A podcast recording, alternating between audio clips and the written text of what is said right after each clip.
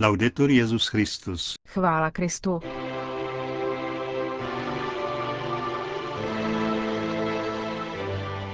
Posloucháte české vysílání Vatikánského rozhlasu v sobotu 4. července.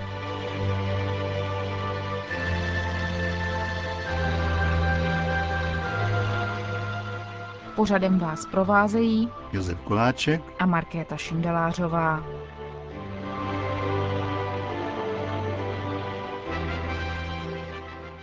Zprávy vatikánského rozhlasu. Vatikán. Benedikt XVI. dnes na audienci přijal účastníky Evropského kongresu pastorace povolání.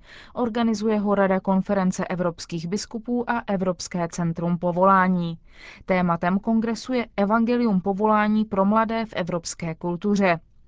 Benedikt XVI. ve své promluvě k ním připomněl, že péče o povolání je jednou z priorit každé diecéze a její hodnota vysvítá na povrch ještě více během nedávno zahájeného kněžského roku.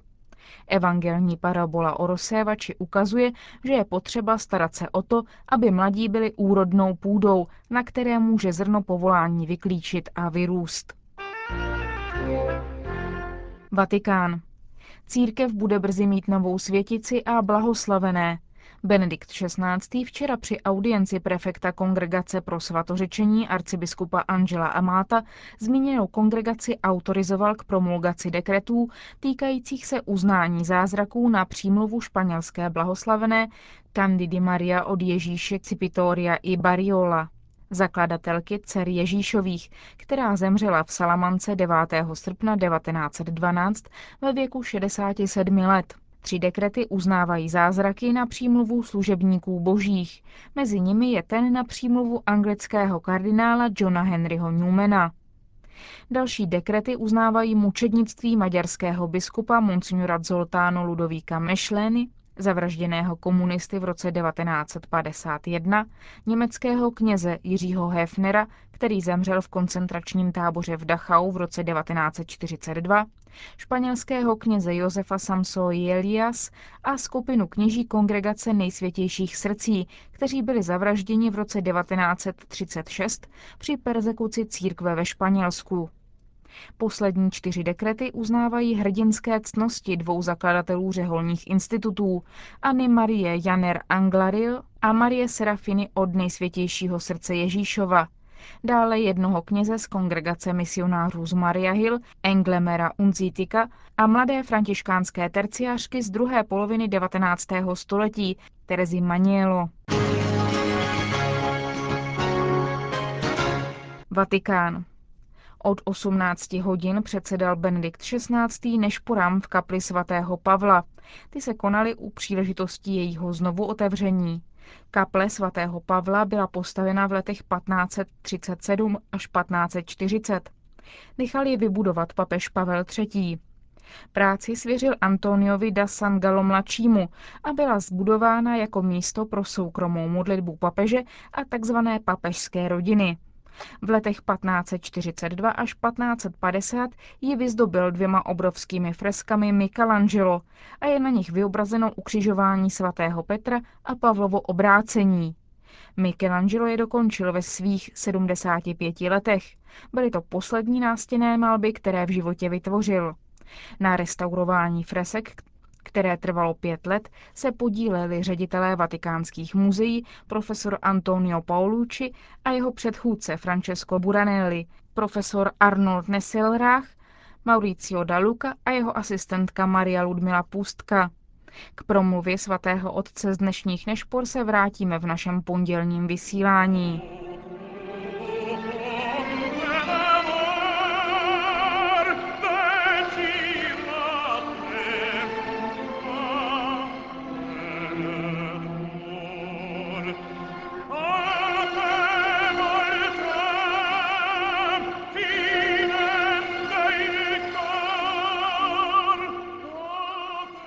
Řím. V kostele Santo Spirito in Sasia se dnes dopoledne konal pohřeb ve čtvrtek zesnulého otce Pasquale Borgomea, dlouholetého generálního ředitele vatikánského rozhlasu. Současný generální ředitel otec Federico Lombardi ve své homilii připomněl život otce Borgomea, jeho dětství během války, jeho dlouholeté nasazení a věrnost svatému stolci.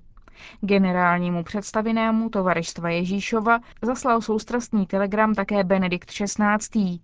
Píše, že vzpomíná na to, s jakou štědrostí otec Borgomeo pracoval a na jeho skvělé schopnosti na poli sdělovacích prostředků.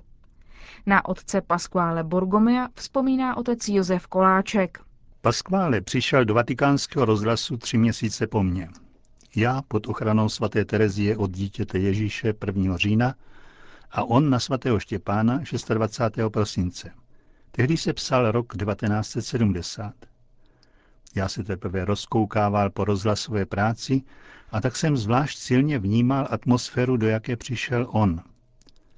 Hned po příjezdu do komunity jezuitů pracujících v rádiu ho jmenoval tehdejší šéf vatikánského rozhlasu Pater Martegani zástupcem ředitele cum jure successionis. A také po jeho smrti se stal generálním ředitelem.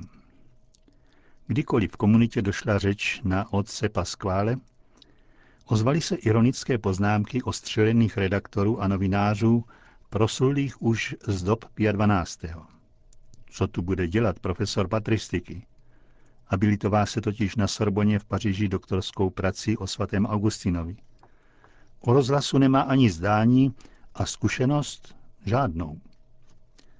Pater Martegány však s bohorovným klidem vedl svou linii. Vytušil nebo znal kvality toho neapolského scholastika a pak mladého patera. Pater Pasquale zůstal v rozhlase navzdory výhradám otců Pellegrina, Faruziho, Blažota, Papalarda. Když pak po smrti Martegányho byl jmenován pater Tucci prezidentem Papežské komise pro vatikánský rozhlas a pater Borgomeo generálním ředitelem, stal se tento tandem motorem a duší nebývalého technického a profesionálního i duchovního rozvoje vatikánského rozhlasu 70. a 80. let. Obdivoval jsem ho, jak rychle se orientoval ve složitých otázkách totalitních režimů.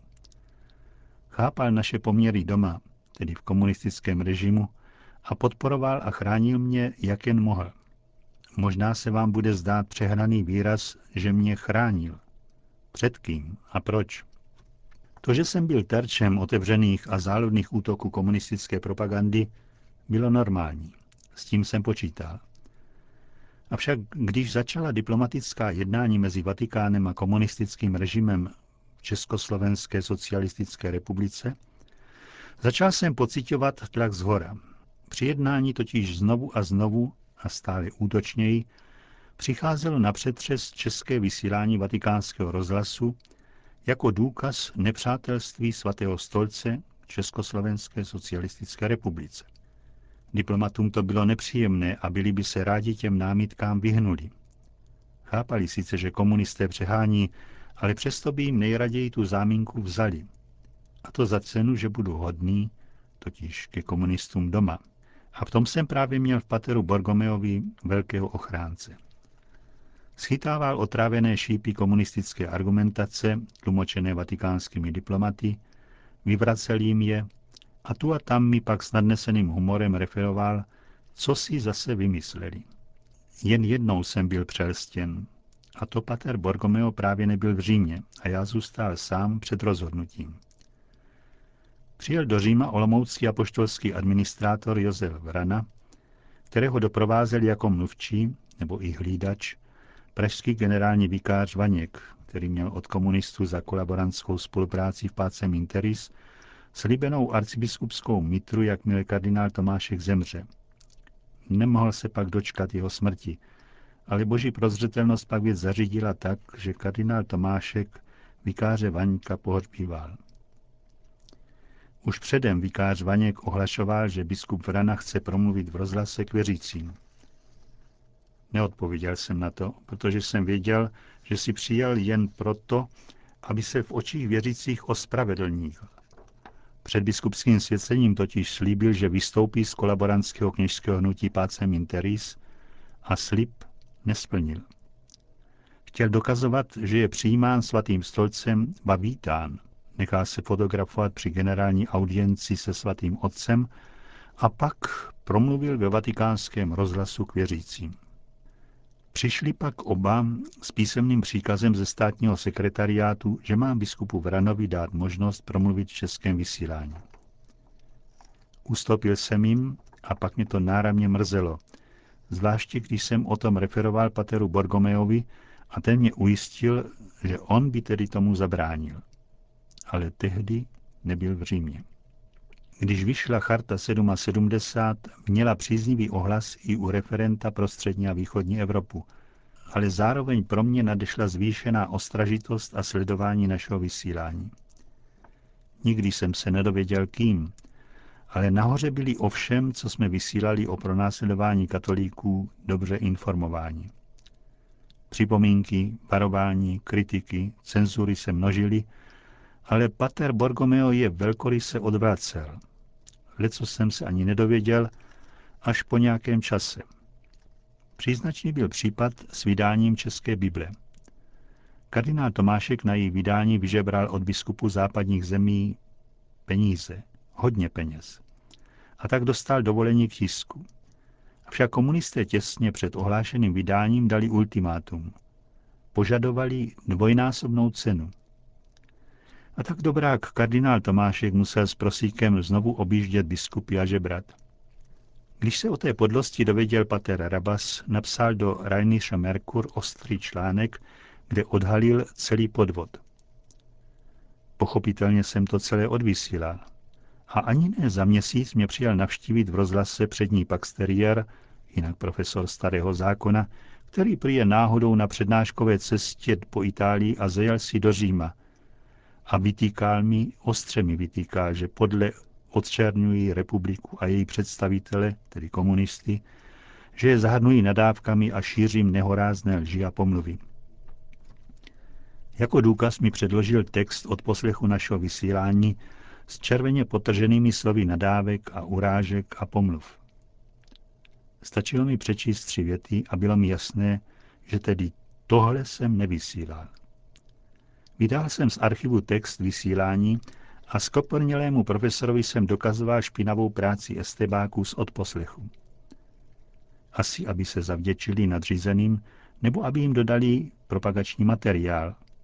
Připisovali a překrucovali k horšímu výrazí i celé věty.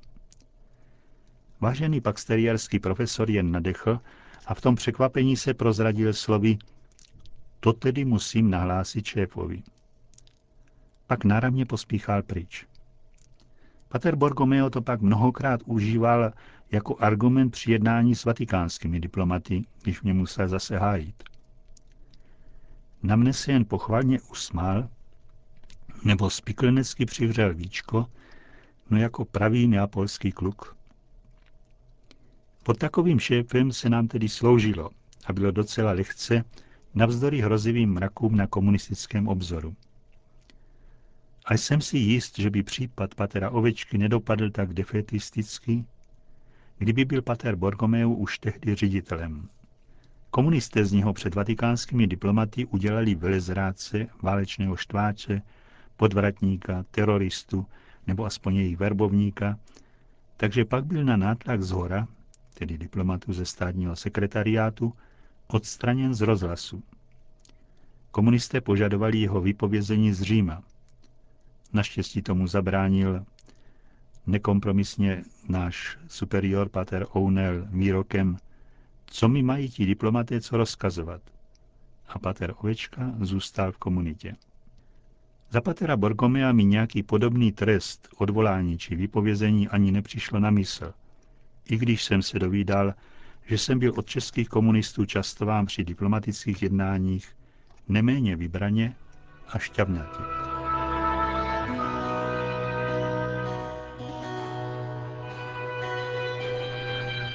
Končíme české vysílání vatikánského rozhlasu.